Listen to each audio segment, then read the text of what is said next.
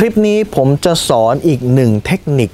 ที่ใช้ในการโน้มน้าวและใช้ในการเจรจาครับ เทคนิคนี้เรียกว่าการ mirroring ครับ mirror จริงมันแปลว่ากระจกเหมือนกระจกสองหน้ากระจกเงาอะนะครับ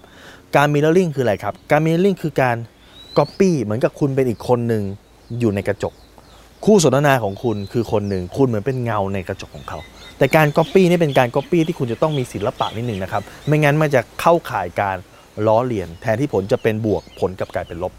การ Mirroring เนี่ยมันมีทั้งหมด3เลเวลครับเลเวลที่1ครับคือการ Mirroring กิริยาครับหรือว่าการเหมือนเป็นกระจกสะท้อนกิริยาเขาคือคนหลาย ๆ คนคุณต้องสังเกตนะฮะคนหลาย ๆ คนเนี่ยอาจจะไม่ชอบการสบตา หลายคนไปเรียนบอกว่าจำเป็นต้องสบตาคู่สนทนา แต่มีคู่สนทนาบางคนที่ไม่ชอบการสบตา ถ้าคุณเจอคู่สนทนาที่ไม่ชอบการสบตา คุณอย่าไปสบตาเขามากครับ เพราะถ้าคุณไปสบตาเขามากเนี่ยเหมือนกับคุณกำลังจะจ้องอะไรเขาอยู่ เหมือนคุณกำลังจะคุกคาม คุณกำลังจะเอาเรื่องเขาอยู่แบบเนี้ยเขาจะไม่ชอบเขาจะรู้สึกถูกคุกคามเขาจะรู้สึกว่าเป็นอันตรายทันทีครับดังนั้นข้อที่หนึ่งคุณต้อง mirroring นะฮะหรือคุณต้องสะท้อนกิริยาที่เขาทำครับว่าเขาชอบแบบไหน แบบที่สองครับ คุณต้อง mirroring หรือคุณต้องสะท้อนตัวน้ำเสียงเขาครับ บางคนเนี่ยเป็นคนพูดเร็ว ถ้าเกิดคุณเป็นคน เจอคนที่พูดเร็วมากๆ แล้วคุณเป็นคนพูดช้า เขาจะมองว่าคุณเนี่ยเป็นคนใช้ไม่ได้ คุณเป็นคนพูดช้า คุณเป็นคนเฉยเฉยอย่างเงี้ยทำธุรกิจด้วยกันไม่ได้ดูเหมือนทึมๆโง่ๆด้วยซ้ำไปในขณะเดียวกันถ้าเกิดคู่สนทนาของคุณเนี่ยเป็นคนที่พูดช้า แต่คุณเป็นคนพูดเร็ว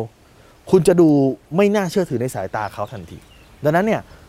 พอเวลาคุณจะพูดด้วยสปีดขนาดไหนเนี่ยคุณต้องดูว่าคู่สนทนาของคุณเนี่ยเขาพูดด้วยสปีดขนาดไหนครับ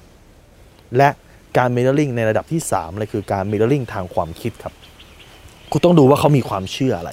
คุณต้องดูว่าเขาเนี่ยมีลักษณะการตัดสินใจอย่างไร อย่าไปคานเขาครับ สมมุติเขาบอกว่าเรื่องนี้ยจำเป็นต้องคิดอย่างละเอียดรอบคอบครับ แล้วคุณพยายามจะไปเถียงว่าเฮ้ยเรื่องนี้เราต้องรีบตัดสินใจนะ โลกเราเเป็นโอกาสสำหรับคนที่ตัดสินใจเร็วเท่านั้น นั่นคือขัดแย้งเขาแล้วครับ เพราะคุณไม่รู้ครับว่าความคิดแต่ละอย่างที่ออกมาจากเขาเนี่ยเขาเชื่อสิ่งนั้นมากี่ปีว่าจะเชื่อสิ่งนั้นมา 30 ปี 40 ปี เชื่อมาตั้งแต่เกิด หรือมีเหตุการณ์อะไรทำให้เขาเชื่อแบบนั้น แล้วคุณคิดว่าการที่คุณไปขัดแย้งกับเขาแบบนั้นน่ะ